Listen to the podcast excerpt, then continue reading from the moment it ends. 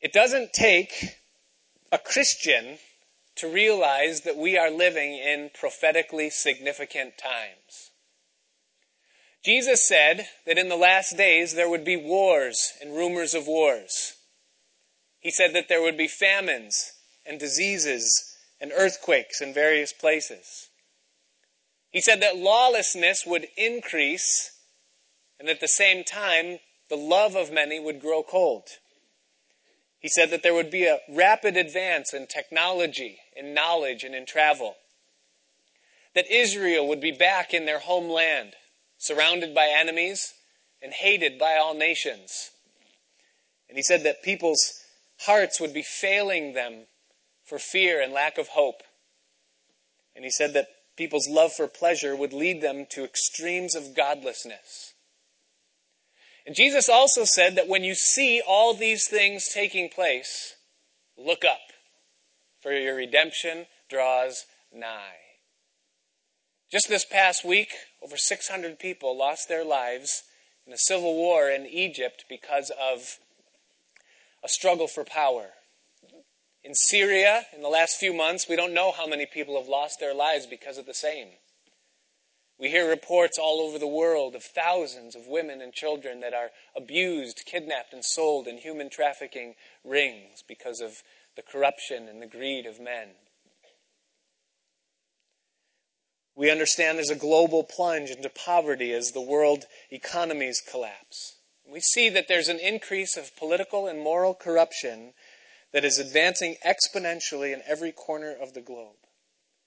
And when we as Christians see that and feel that and it hits us close to home, it causes us to say, Lord, why is it that you're not here yet?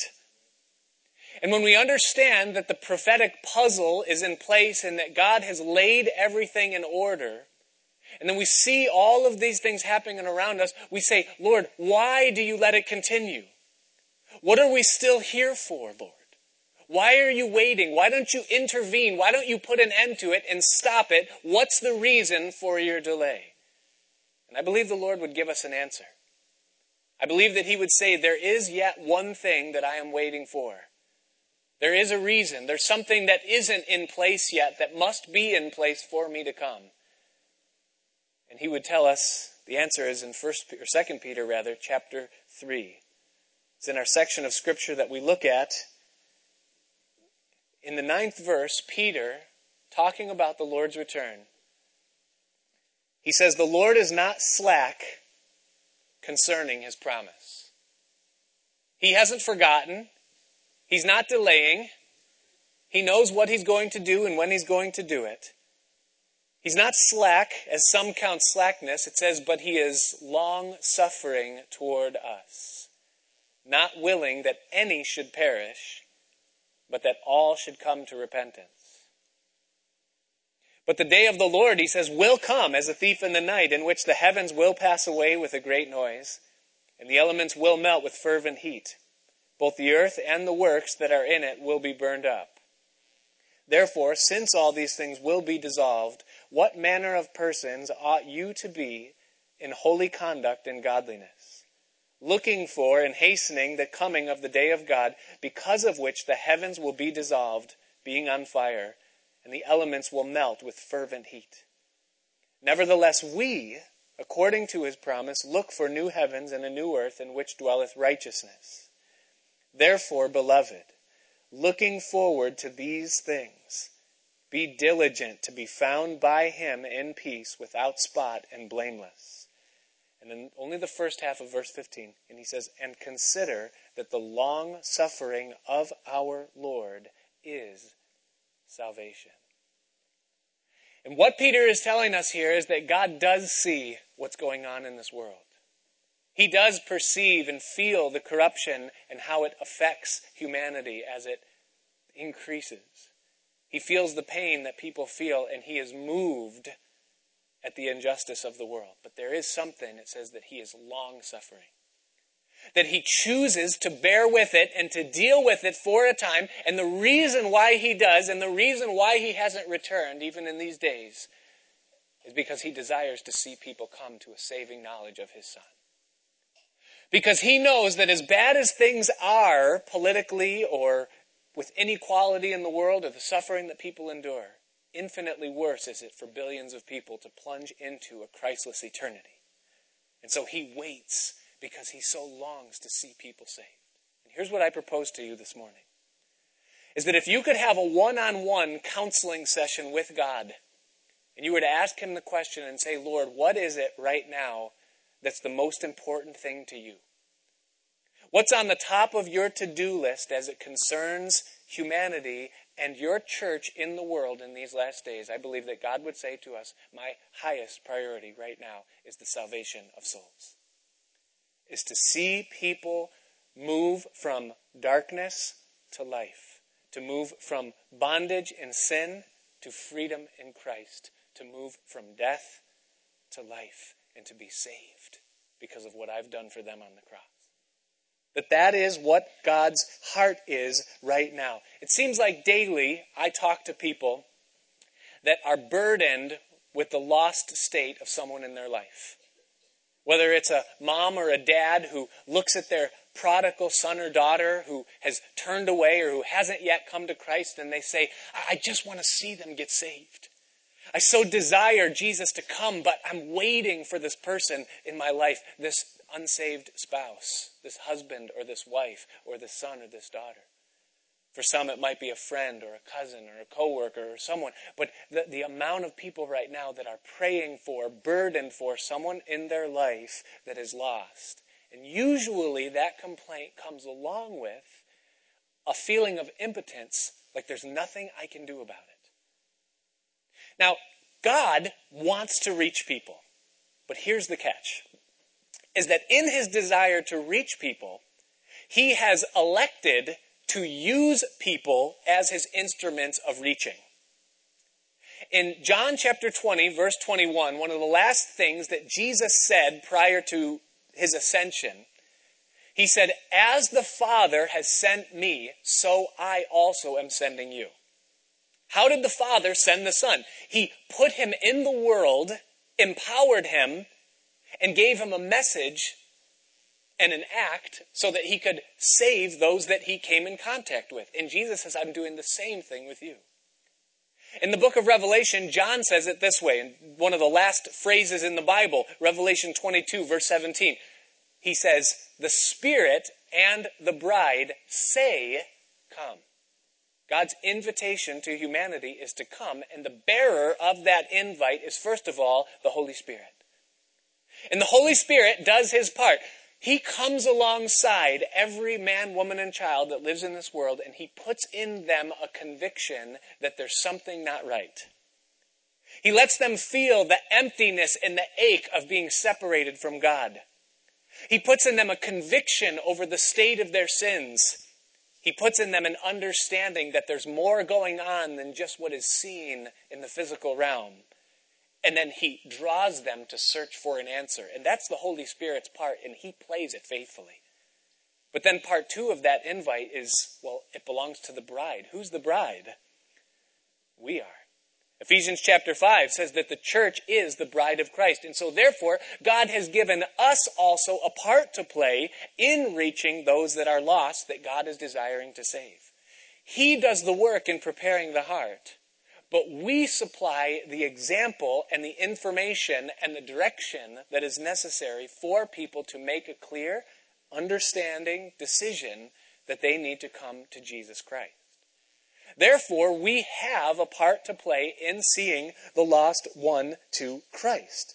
So if God desires to reach the lost in our day, and he desires to use us in our day, then what is necessary for you and I to have, not necessarily intellectually, facts and knowledge, but what's necessary that we have internally imparted to us, a part of our being and who we are, that we might be effective and fruitful, and that we might reach those that are in our sphere of influence in the days that we live in. A few things I want to share with you and have you consider this morning that God would give to you, impart to you, that you might reach those people that He has placed in your life. Number one, if you're taking notes, is that it's absolutely essential, if you and I are going to bear fruit for the Lord, that we be filled with the Holy Spirit. leave your place here in 2 Peter and turn to John chapter 16. And Listen to what Jesus said again just a few days before ascending, before going to heaven, uh, before the cross, really. Listen to what Jesus says to his disciples. He says, But now I go away to him who sent me. And none of you asks me, Where are you going? But because I have said these things to you, sorrow has filled your heart. Nevertheless, I tell you the truth. And Jesus never lies. It is to your advantage that I go away. For if I do not go away, the Helper will not come to you. But if I depart, I will send him to you. And when he has come, he will convict the world of sin and of righteousness and of judgment. Of sin because they do not believe in me. Of righteousness because I go to my Father and you see me no more. Of judgment because the ruler of this world is judged. I still have many things to say to you, but you cannot bear them now. And now he tells us who that helper that will come is in verse 13. He says, However, when he, the Spirit of truth has come, he will guide you into all truth, for he will not speak on his own authority, but whatever he hears, he will speak, and he will tell you things to come. Now, if I was one of those apostles there in that time, and I was not, and I am far removed from that time and from that place where they were, but if I was there, I would have raised an objection when Jesus said what he said in verse 6.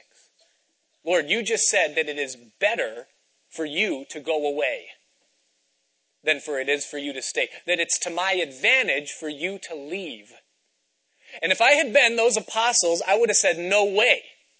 There's no way you're going to convince me that it's better. In fact, you just said, Jesus, that sorrow is filling my heart because you're leaving. I don't want you to leave. As long as you're here with me, what need do we have? If a conflict arises, you meet and greet it and, and, and fix it. If there's provision that needs to happen, you provide it. If there's water that needs to be walked on, Lord, you walk on it. What can't we do with you with us?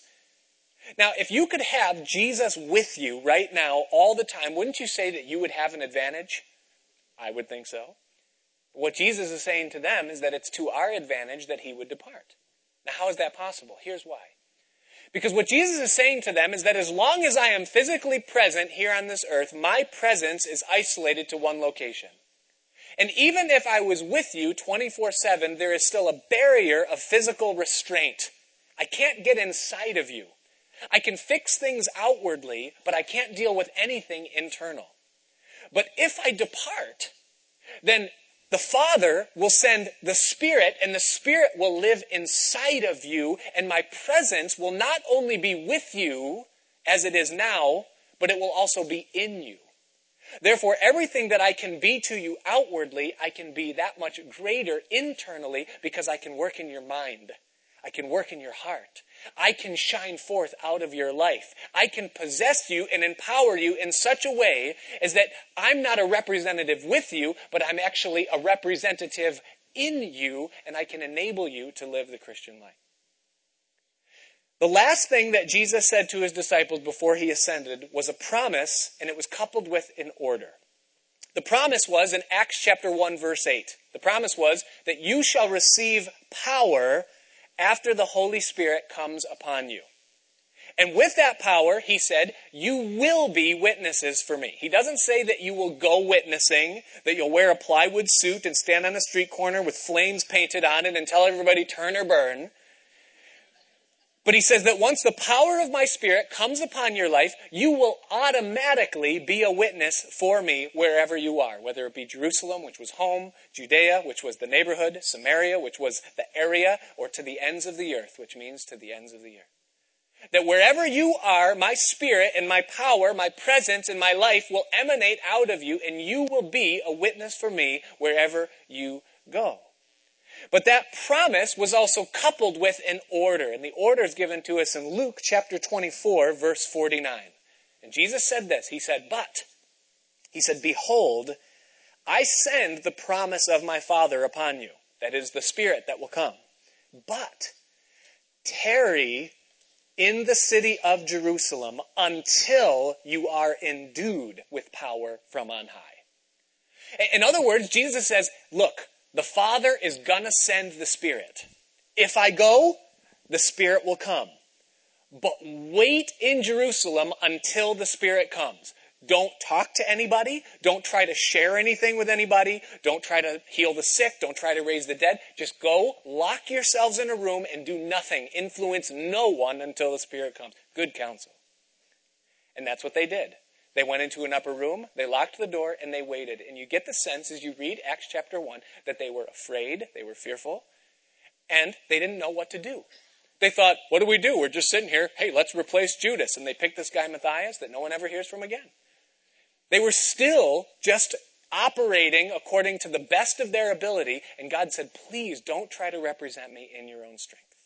And we saw the apostles during the Gospels. They didn't do a real good job.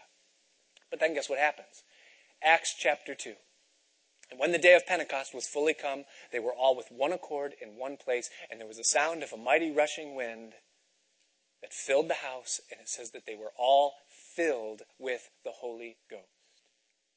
And at that moment, there was a dynamic, there was something that happened, the fulfillment of the promise came, and they were filled with the power and the life of God, and for the first time in their lives, they knew exactly what to do. No one had to tell them, go out in the streets and start to speak. They went out in the streets.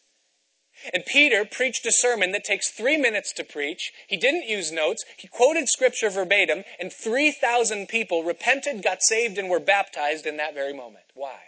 It wasn't Peter. It was the power of the Spirit of God working in Peter's life. Within a few days, the number of disciples had increased to 5,000. As you go through those early chapters of Acts, we don't know how many it became, but we know it multiplied exponentially. It says that the Lord added to the church daily such as should be saved. How is that possible? It was possible because they were empowered and filled with the Holy Spirit. And you and I cannot hope to reach the lost in our lives. And I'm not talking about standing on the street corner. I'm talking about your family members. I'm talking about your coworkers, your neighbors, your friends, your old acquaintances from the world. Those people that God has put in your life. You will not reach them unless you have been empowered by the Holy Spirit of God. I was talking to my son about this, and my, all my kids, but I directed it at my son. And I said, Rocky, I want you to um, do me a favor real quick. I want you to fly to Stop and Shop, grab a gallon of milk, and fly home. And he looked at me and said, Dad, stop being a geek, you know? He didn't really say that. He doesn't have that attitude yet, you know? But that's what I would have thought if I was his age.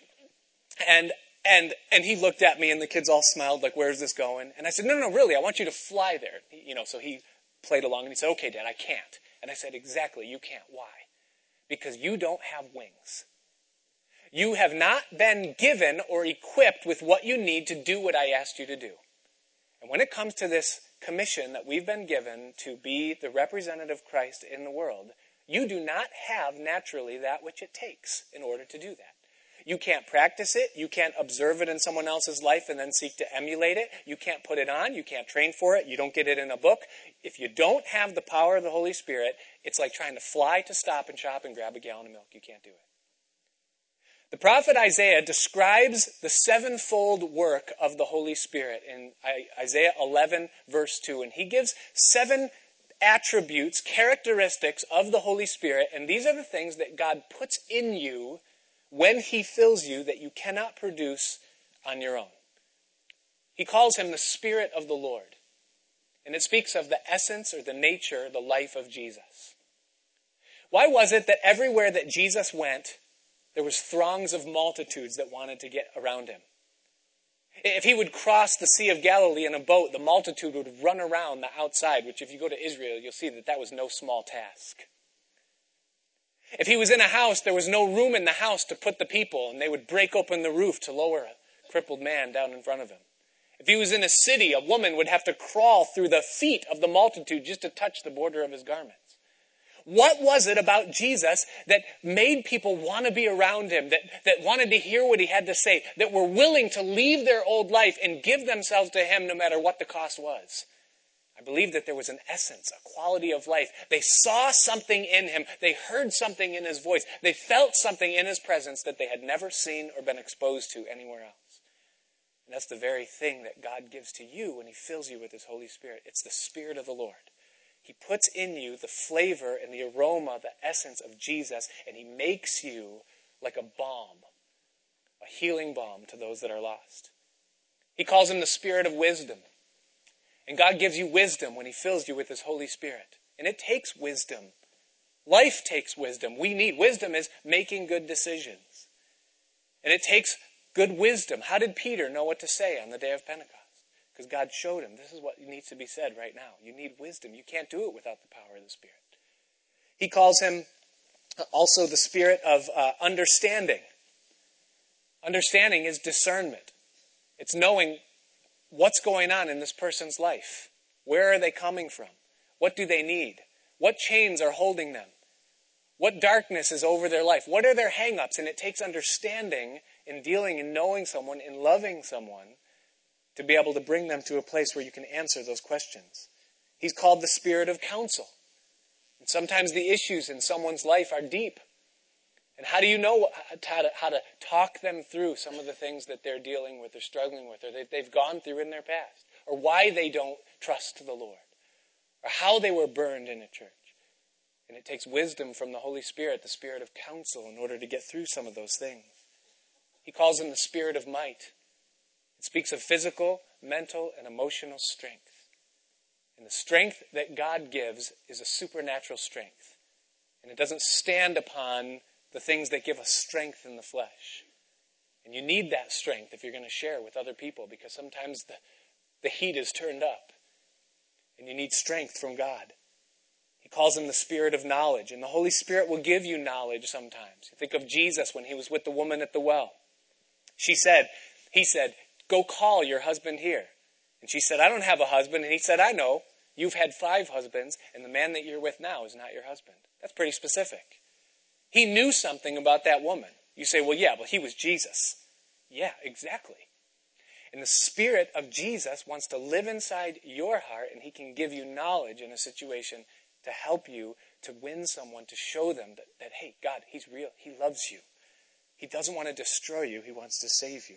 And then finally, he says the, the, the, fear of the Lord. And there's a fear that comes with the Holy Spirit a fear of misrepresenting God, a fear of misleading someone, but even worse than that is the fear of what happens if a person plunges into a Christless eternity. What happens if they die without a knowledge of Jesus Christ? And see, none of those things are we able to produce or come up with on our own. Without the power of God's Holy Spirit in your life, you cannot be an effective witness for who He is. And so it's essential that we be filled with the Holy Spirit. Well, how do we get filled with the Holy Spirit? Well, first of all, you first of all recognize that it's for you. Do you know that God wants to empower you with the Spirit? That the Holy Spirit wasn't just for the apostles, it isn't just for pastors and church leaders. It's not just for evangelists. It's for all Christians. Acts chapter 2, verse 39, Peter said that if you repent and you're baptized, you will receive the gift of the Holy Ghost. And he says that the promise is for you and for your children and as many as are afar off, even as many as the Lord our God shall call. And so you recognize that, hey, God wants to fill you with His Spirit. He wants to give you the same power and dynamic that He gave to the early church to be able to reach your world. Second of all, you recognize that it's a command. Ephesians 5:18 the apostle Paul says, "Be ye filled with the Holy Spirit." That not only does God desire it for us, but he he tells us, "Hey, listen, I've paid for this, so now be filled." And you say, "Well, how?" I believe it. I'm willing to receive it. How do I do it? Luke chapter 11 verse 13 gives us the answer. Jesus said, If you, being evil, know how to give good gifts to your children, how much more will your heavenly Father not give the Holy Spirit to those that what? Ask. That's it. Ask. Lord, fill me. You say, Well, I've asked. I've asked. I've asked God to fill me, and I still feel like there's something missing in my life. It could be that God is filling you because He always does what He says He's going to do. And if you ask, He will fill you. But it could be that your life is so cluttered and so filled with other things that the presence and power of His Spirit is immediately compromised by the other things that are in your life. When I lived in Brewster, I used to uh, work out at a gym that was on my way down to Westchester where I worked at that time. And I would go to the gym uh, early in the morning before work, and I would go in there, and there was always the early risers in the gym, and I used to marvel. Here's why. Because I would be doing my thing and working out, and, and I was into it at that time. You know, I had a little bit, I had the, you know, flexibility of brain power to do that, you know, and, and so I was into it, you know, and I'd go there and I was disciplined, I was eating right, it was, it felt really good, you know, as it does. But here's what happened is I would work out and I'd see all these people in the gym and they'd be sweating. I mean, sweating like crazy. And then I would leave the gym and I would go to Dunkin' Donuts to get coffee, okay? and it really was. It was just, i I've got a drive ahead of me. I'm going to drink a cup of coffee and I'm going down. But what would happen is that I would see the same people that were in Dunkin' Don- or in the gym in Dunkin' Donuts ordering donuts and, you know, like just really, and I would marvel. And I, and then, and they'd be talking in the line saying, I just can't figure out why I'm working so hard and nothing's happening. And I think the same thing happens to us spiritually. We say, God, fill me with your spirit. Let my mind and my soul be consumed with who you are.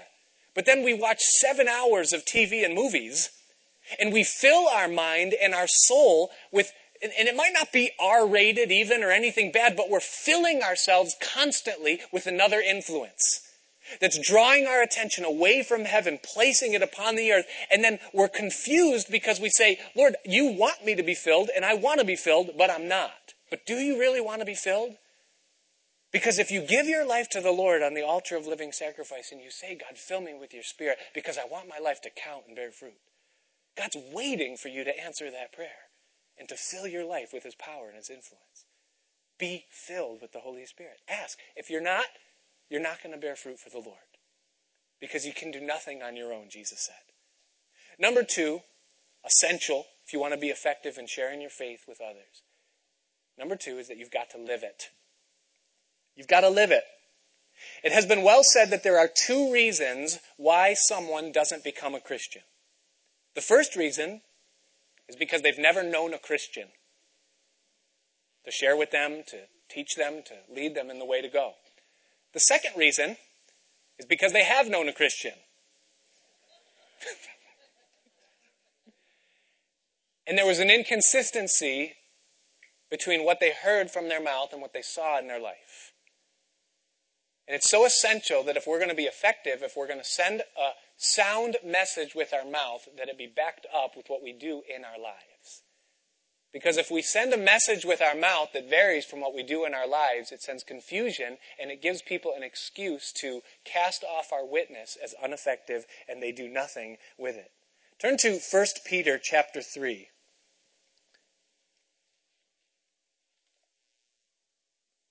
Peter says it this way, and he addresses wives, but it applies to all.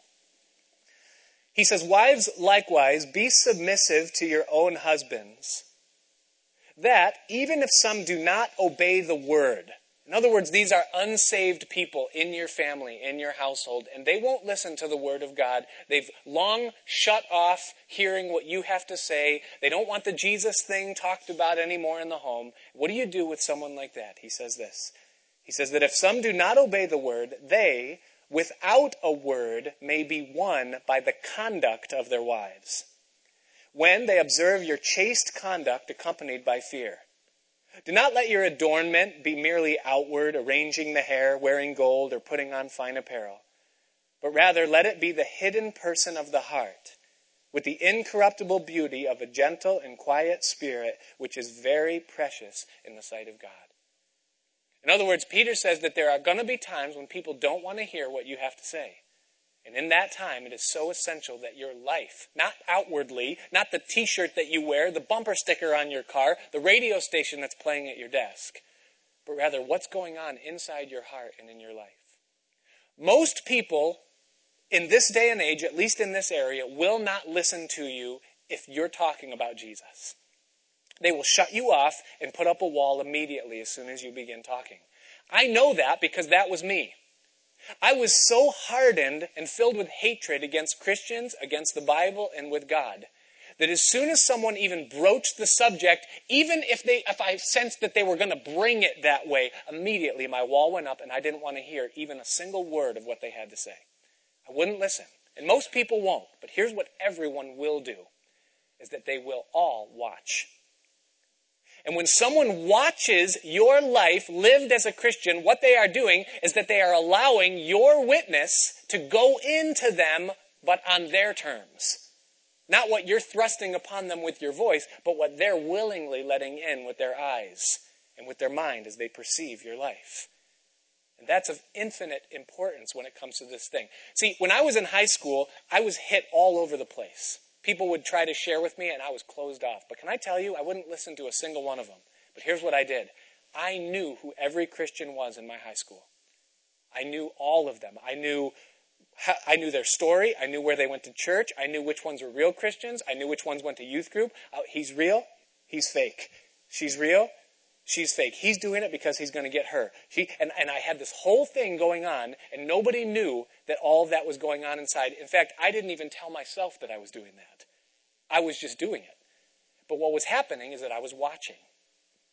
And people will watch you when they know that you're safe. So here's my counsel to you on this point. Number one is that you make a decision that I'm going to do what God tells me to do. I'm going to live the life. I'm going to live what I believe. By the power of the Holy Spirit and by Him enabling me to do it, I'm going to do what He tells me to do. Then, number two, here's what you do. It's so simple. Is that you just let people know that you're saved. And, and you don't have to do that awkwardly. You don't have to go up and be like, Hi, I'm Nick. I'm a Christian. Nice to meet you. That's weird. Don't do that. But it's not hard to let someone know that you're a Christian, to just let them know. You, I, I do it all the time. I moved into a, a new place go to my neighbor next door, we're having a simple conversation, and all I have to do is use the word Lord in a sentence. Yeah, the Lord's led us very well, my wife and I. And he's given us many children, and we're very blessed. I just let him know that I'm a Christian. I have just been labeled. I am a born againer, a fundamentalist, a weirdo, a wacko, and, and, and I watch this, everything, the, all the force fields went up, and they go up, you know. But what did I just do? Is I just I just invited him by letting him know that I'm a Christian, I invited him to watch my life. And that's what you do. So you don't let six months go by when you start a new job before letting people know that you're a Christian. You let it be known right up front. In a very natural way, you just invite people to watch your life. And here's what happens is that they begin to watch your witness. They watch your witness. They watch your witness. And it doesn't take long until the questions start to come in private and secret. Nobody's looking, you know, hey, what is, what is your story? You know, why are you like, like that the way? Where do you go to church? You know, simple things. Drawing out more, wanting to know what is the deal, what's really going on. There are some people that do not put Christian bumper stickers on their car because they don't drive right. And I'm guilty of that. I will give you that, and not just because I'm guilty of it. Actually, I'm not that bad. I've come a long way in the last five years, you know. But I'll give you that, and here's why I'll give you that. Because I've never heard a story anywhere ever of someone getting saved because of someone's good driving skills. Like, oh, you drove so good, and I was just so convicted following you. You came to full stops, and if that happens to you, come and tell me, and I will repent, and, and I will hand out Christian bumper stickers to everyone. But here's my problem. Here's what happens is that people take that same car bumper sticker mentality and they put it on the rest of their life. They say, well, I'm not going to let people know that I'm a Christian because I'm not living right.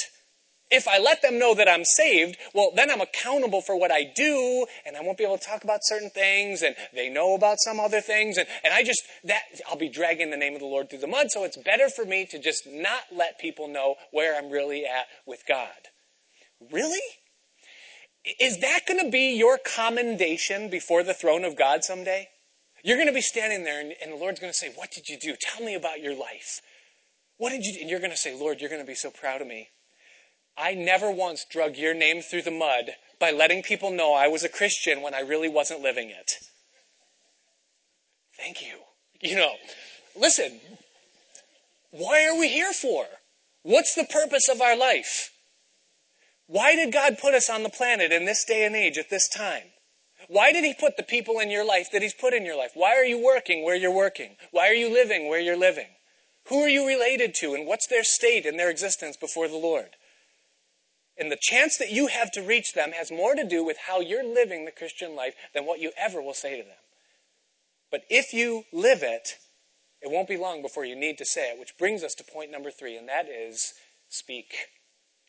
Do not be afraid to speak. Leaving your place here in 1 Peter, turn to Romans chapter 10.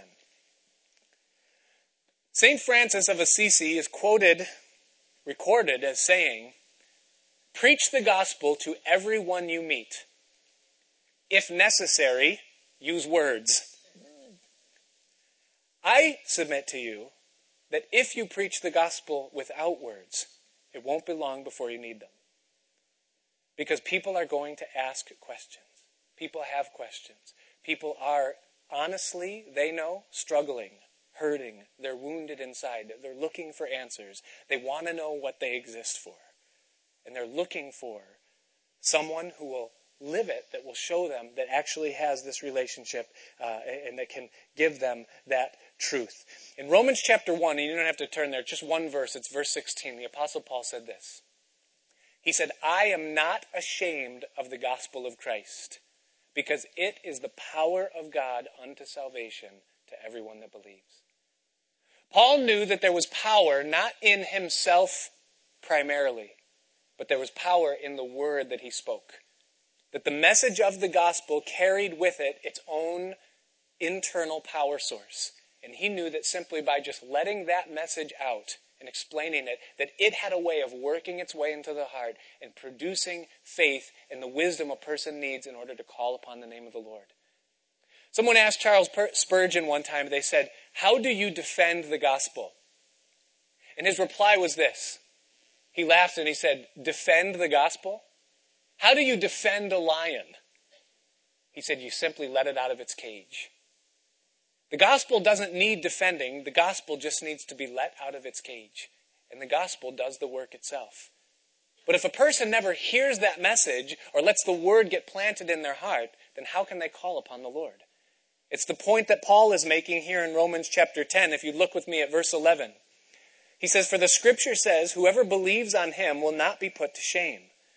For there is no distinction between Jew and Greek for the same Lord over all is rich to all who call upon him. For whoever calls on the name of the Lord shall be saved. How then, listen, verse 14, shall they call on him in whom they have not believed? And how shall they believe in him of whom they have not heard? And how shall they hear without a preacher? And how shall they preach unless they are sent? As it is written, How beautiful are the feet of those who preach the gospel of peace, who bring glad tidings of good things. But they have not all obeyed the gospel, for Isaiah says, Lord, who has believed our report? So then, faith comes by hearing, and hearing by the word of God. But it requires that someone speaks. And thus, the Spirit and the bride say, Come.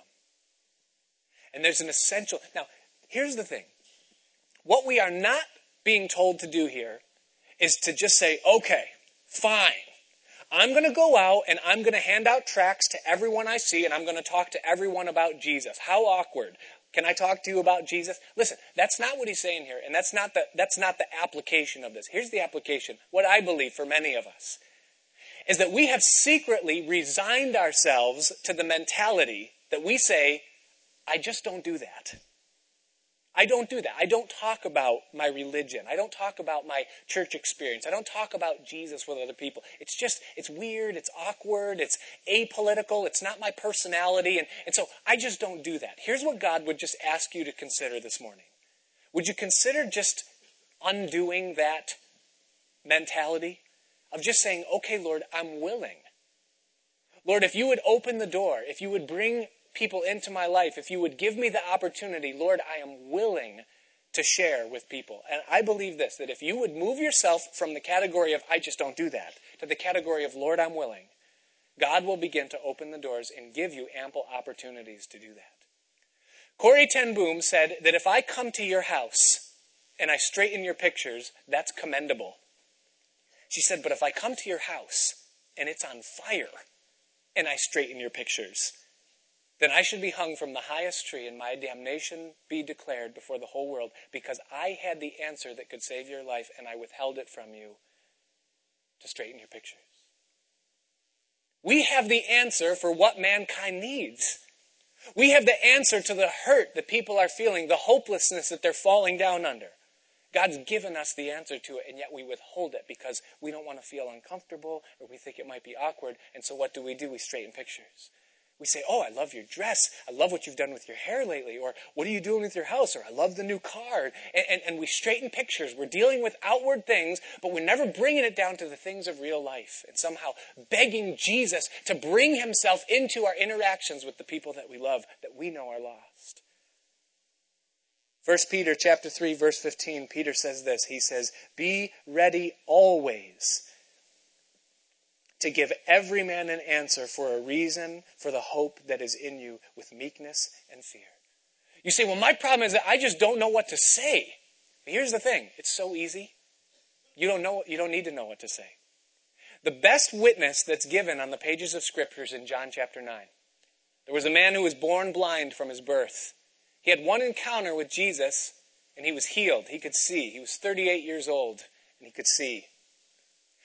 And because of the controversial figure that Jesus was, and because of the place that the miracle was, you know, took place in in Jerusalem, the Pharisees, the opponents of Jesus, cornered this man in the temple and they began grilling him about who Jesus is.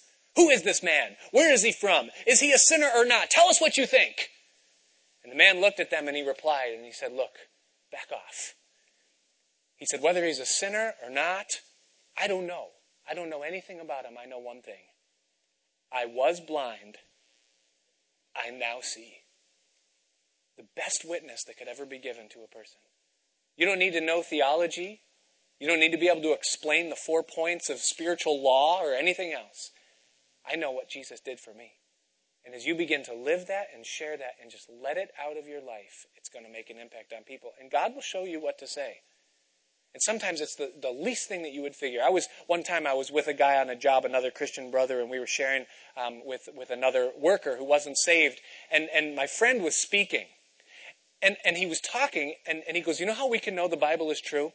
He said, Because when they did the excavations in Egypt and found bricks that were made by the, by the Hebrews when they were there, they found that the bricks that were made later had less straw than the bricks that that, that were you know earlier constructed. It proves that you know that, that what the and I'm honestly I'm thinking to myself I'm going you moron like really I'm going that's is that the best you can do? I mean the guy wants proof that the Bible's true and you're going to Egypt and the bricks. I'm like are you crazy? The guy got saved. He goes, Do you want to accept Christ? And the guy goes, Yeah, I need to. And I'm going, What? you know, I could have done way better than that, you know.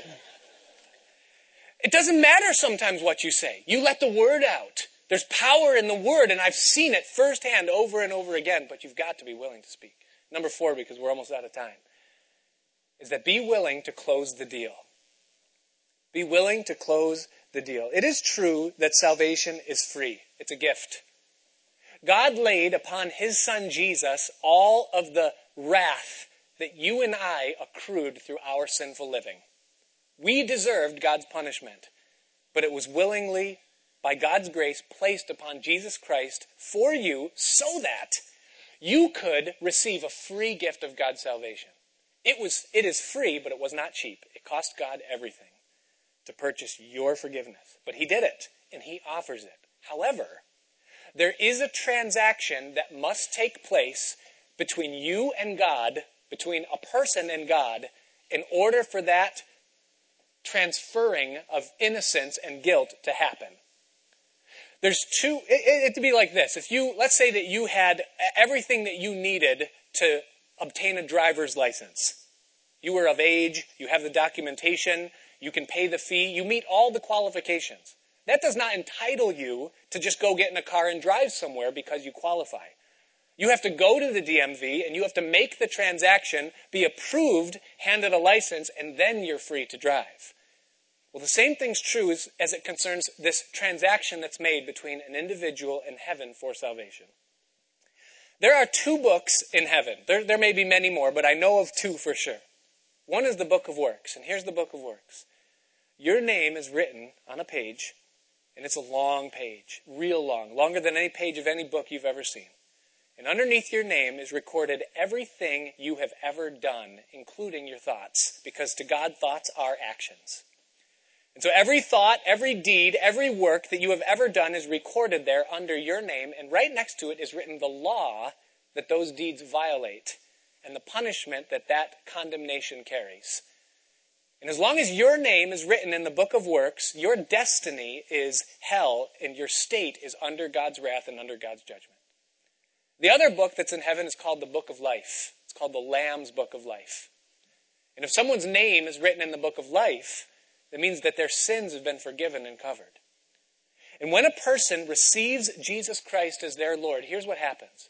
Is that God takes the book of works and he reads out your name they, the pages are red in heaven. They don't use white out, they use red out, you know? And, and, so he, he reads out your name. The works are still there. All of your offenses are still listed in order. But your name is blotted out. And your name is then written into the book of life. And in the place where your name was in the book of works, God just writes the word Jesus. And Jesus absorbs, he takes the rap for all the things that you did, and your name is placed into the book of life. But there's a transaction that just took place. There's a switch. Now, in order for that transaction to happen in heaven, there's something that has to happen on earth. The answer, again, we're still in Romans chapter 10. Look at verse 9. Here's the transaction. It says that if you confess with your mouth the Lord Jesus and believe in your heart that God has raised him from the dead, you will be saved. For with the heart one believes unto righteousness, and with the mouth confession is made unto salvation. It's very simple, but it's very important. Is that there are three things that every person must do. They must first of all believe. They must come to a recognition and a realization that Jesus is who he said he is, and he did what the Bible says that he did. And they must own it for themselves. I believe it. Then they must receive it. John chapter 1 verse 12 says, To as many as received him, to them he gave the right to be called the children of God, the sons and daughters of the living God. How do you receive him? Well, you believe and then you make him your Lord. You say, Lord, I accept what you've done for me, and I'm placing myself under your lordship, and I'm turning my sins over to your account. Owning them for myself but willingly giving them to you. And Lord, I receive you for myself. You've now received him. So you've believed, now you've received. And the number three is that you do it audibly. It says that you confess with your mouth the Lord Jesus. And so you make a stand and you place yourself under him. And when you do those things, the transaction takes place in heaven and the names switch places. But until a person does that, they're not saved. Going to church doesn't make you saved. Changing your lifestyle doesn't make you saved. Repenting of sin. I don't do that anymore. I must be saved. I don't smoke that anymore. I don't live with her anymore, not married. I—I've changed my lifestyle. Listen, it doesn't make you saved. What makes you saved is when you repent and turn your life over to the Lord Jesus Christ and confess with your mouth that Jesus is your Lord. And when you do that, the Bible says that you are saved. You've passed from death to life. So, what's the point as far as it concerns us? Don't be afraid to ask people if they want to close the deal. To say to them, hey, have you received Jesus? It's not, are you going to church? It's, have you received Jesus? And do you want to? Because I can take you there right now. That's a simple thing to do. And you know what's amazing? Is that people do it. I remember there was a, a time a, few years ago, I was working down in Westchester, and um, I was working for a company. My, my immediate boss was a, a Jamaican man who was much older uh, than I was. And I could see that, that, that his, he'd hit rock bottom and that his time had come. And so I was sharing with him, and I had shared with him for a couple of years, and God had gotten him to this point where I knew he was ready. And I said, Dennis, I said, you really need Jesus in your life. And he said, oh no, he was like, the church is hypocrites. And, you know, he had that heavy Jamaican accent. And I'm going, no, no, no, no, Dennis, it's not church. It's Jesus. You need Jesus. No, yeah, but I can't, you know, the church. And, and I said, no, no, no, Dennis, it's not church. It's Jesus. But the Christian, no, no, no, no, no, Jesus. I said, what's your problem with Jesus? And he goes, no problem. I said, you need to accept Jesus. And he said, well, I'm open. And I said, then you need to pray right now and you need to receive Jesus. I said, will you pray with me? And he said, okay. So I took him by the hand and I led him to, in the prayer. Jesus, come into my life, save me from, you know, we went through, through all that and I said, amen. And I held on his hand, I looked into his face and I said, Dennis, I said, if nothing happens to you, then you can disregard all of this as phony. Have a nice weekend. We went home. It was a Friday afternoon. He came back in on Monday morning, and I, I, I, I always got there early. It was always first one in, first one out. That was my MO when I worked down there, you know, beat the traffic. And so I was there, I was already working, and Dennis walks in, and he comes in, and he goes, Books!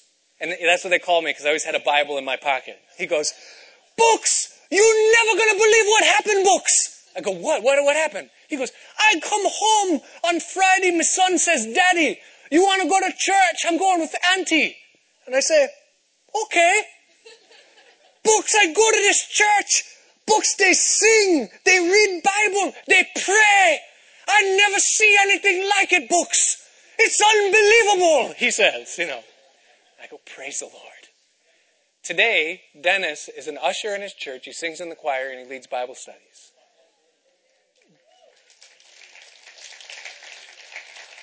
God changes lives.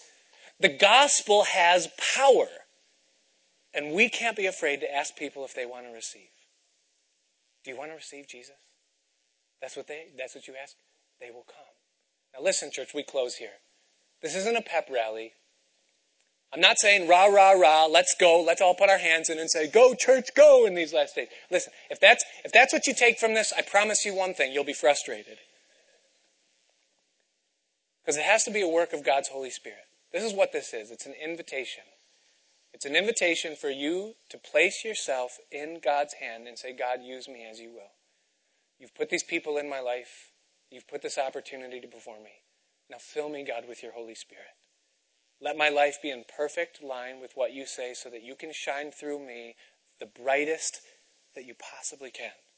And help me to make a difference in my world in these last days. And I can tell you something you're praying according to the will of God, and He's going to answer you. Father, we thank you for the word this morning. And I pray, Father, that it rightly represents your heart for our church and our world in this season. Lord, you tell us clearly that we can do nothing on our own. And so I pray, Lord, that you would equip us, that you would give to us the things that we need that you would take hold of the things that we've heard and that you'd apply them to our lives. That you'd give us a sense of your calling, of the urgency, and that you'd give us a willingness, Lord, to follow your leading. We pray, Father, for those that are yet unsaved, those in our family, Lord, those that we know. We pray, Lord, that you'd remove the blinders from their eyes. We pray that you'd undo the chains that are holding them down. We pray that you would bring conviction upon their hearts by the power of your Holy Spirit, and that you would bring them to a place of salvation. Lord, we pray that you would give us wisdom and that you would give us love for these people by your Spirit as we live before them and as we share. Maybe you're here this morning and as I speak these things and you hear these words and you honestly let the light of God's Spirit shine into your heart, you would say, you know what? I need to be filled with the Holy Spirit of God. I know what it's like. I've been there. I've been filled. I've been used. And I don't know how, but I've just drifted so far. And I need to be filled again. I need fresh vision and direction for my life. Maybe you would just lift your hand and let me pray for you that God would fill you again. Go ahead. Before the Lord, it's for you. It's not for me. I mean, I'm going to pray and, you know, you could grab a hold of it, but it's for you to say, Lord, I need to be filled.